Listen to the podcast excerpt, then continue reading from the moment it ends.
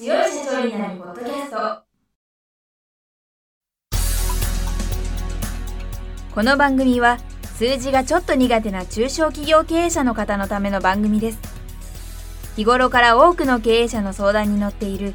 中小企業診断士と税理士のふたりの対談形式で、中小企業の現場の目線から専門知識を分かりやすく解説します。会社経営に数字を上手に活用していただくために、会計、税金、融資などをテーマにお伝えしていきます。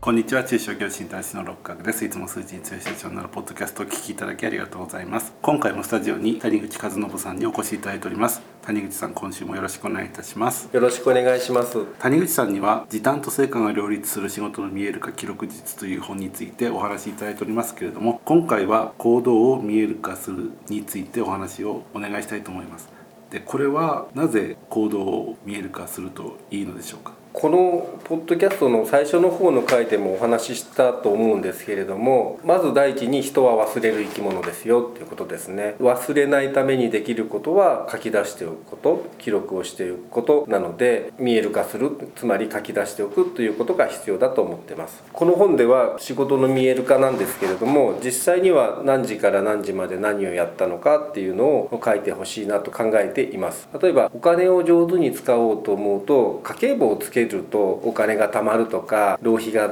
なくなるとかって言いますよね。で、それと同じで時間もきちんとつけておけば時間の無駄遣いが少なくなってくると考えてます。はい、谷口さんの話を聞いて耳が痛くなってきたんですけど、確かに谷口さんの本には時間の家計簿って書いてあるんですけど、私やってなかったんでますますやんなきゃいけないなと思うんですけど、おそらくこれをつけたら自分がいかに無駄な時間を過ごしてるかっていうのは分かっちゃうんでやらなかったと思うんですけど本当にやらないといけないなと思います。話変わっちゃうんですけど、谷口さんは体重と食べ物も記録していたって書いてあるんですけど、今のスマートなお体を見るとやっぱり効果があるんだなと思って、本当に耳が痛いなと思ってます。いや、このコロナの影響で私も外出自粛にあってましてですね、普段会社に行ってる時にはだいたいはっせんからいちまんぽぐらい歩いてたんですよ。で、以前はスポーツクラブに行ってて運動をしてたんですけれども、スポーツクラブをやめて、でも運動しなきゃと思って週末には必ずいちまんぽぐらい、いちじかんぐらい歩くようにしてました。で、その当時も体重は毎朝晩測ってたんですけど、わざわざいちじかん散歩するのも時間もったいないし、やらなくてもいいんじゃないかと思って、ある時期やめたことがあるんですよ。もう効果てきめんですね。体重が右肩上がりで上がっていって増えていきました。で、今もコロナの影響で外に出ることができなかったので、今六角さんにはスマートでって言われましたけど、ベルトの上にはお肉がちょっと乗っかってて、どんどんどんどん浮き輪がつき始めてるので、なんとかしなきゃいけないなと思ってるところです。コロナの件はも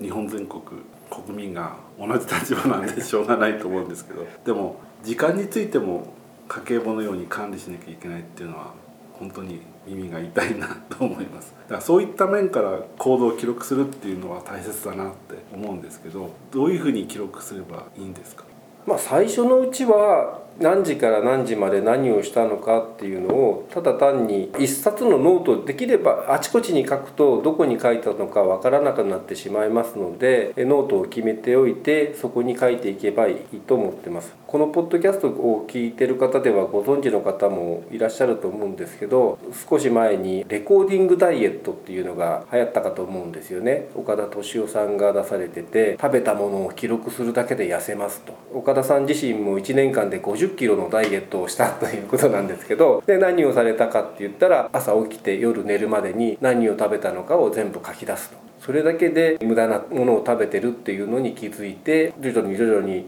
意識をしなくても減っていったと。時間も同じだと思ってるんですよね。記録をすると決めとくと最初から無駄遣いをしなくなってきます。で、家計簿つけててお金が貯まるっていうのは、多分パチンコにまんえん釣ったとか、ゲームセンターで ユーフォー 買っちゃさんぜんえんぶん使っちゃったとか、そんなのって記録をしたくないじゃないですか。で、私も時間を記録するときにインターネットでネットサーフィンにいちじかんとかってあんまり記録をしたくないんですよね。 Amazon で買い物しないのににじかんも物探してたとかって書きたくないんですよね。時間を記録するって決めておくと、最初から、まあ、これまずいことしてるな、あんまり や, やっちゃいけないようなことにやっちゃってるなっていうことで、途中で切り上げやすくなります。で、切り上げたら本来やるべきこと、やりたいことの方に時間をシフトしていくことができますので、時間を記録すること自体にも後で振り返ってどんなことをしたのかっていう振り返りにもなるんですけれども、好ましくない行動を抑制するという意味でも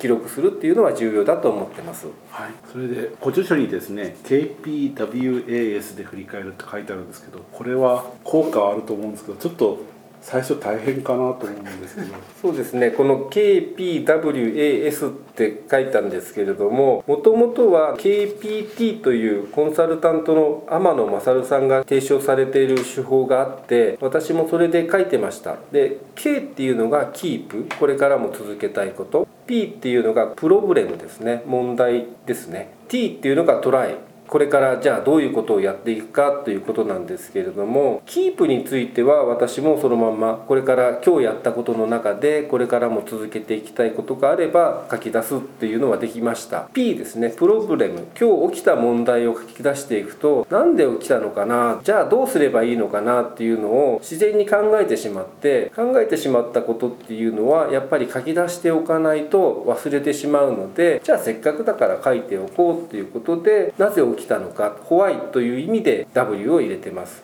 それからどうすればいいかっていうので、補正修正をするアジャストという意味で A を追加しました。で、さらに最後の エス なんですけれども、私は毎週いっかい振り返りをしておりまして、その時にもやめること、今週なんかやっちゃったけど来週以降やめたいなっていうことも書き出すようにしています。で、それがストップの エス ですね。で、いっしゅうかんにいっかいの振り返りでは、今週何をしてたのかっていうのが思い出せなくって、じゃあ何をやめればいいのかっていうのも思い出せないので、毎日夜振り返る時に、じゃあ今日やったことであんまり好ましくないことをやっちゃってないかな、やめることないかなというのを考えるようにして、やっぱり書き出すということをしています。今申し上げた通り ケーピーダブリューエーエス、 K っていうのはキープ、今日やったことのうちで今後も継続したいこと、 P はプロブレム、今日の出来事で問題になったこと、 ダブリュー が Why、 なぜその問題が起きたのかということです。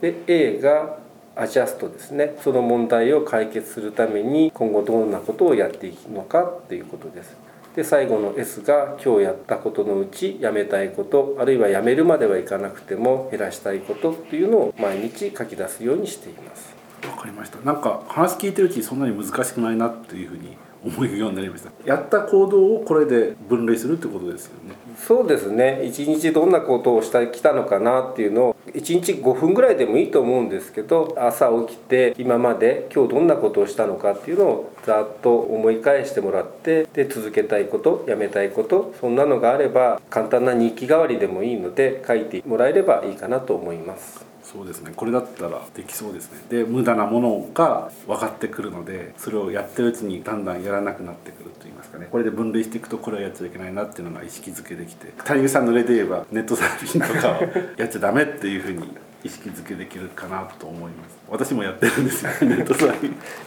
やりますよね、はい、ということで今週は時間になりましたので、またこの続きは来週お聞かせいただきたいと思います。なお、谷口さんのご著書のプレゼントは引き続き応募受付中ですので、まだご応募されてない方はこのポッドキャストの配信フォームからご応募いただきたいと思います。それでは谷口さん、今週もありがとうございました。ありがとうございました。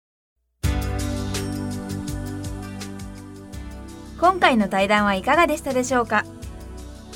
この番組では公開質問を募集中です。ふたりのキャスターに回答してほしいという質問は、この番組の配信ブログの専用フォームで受付しています。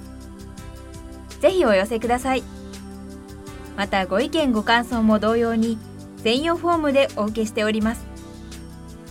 配信ブログは検索エンジンで数字に強い社長と検索し、最初に出てくるブログです。それでは次回もどうぞお楽しみに。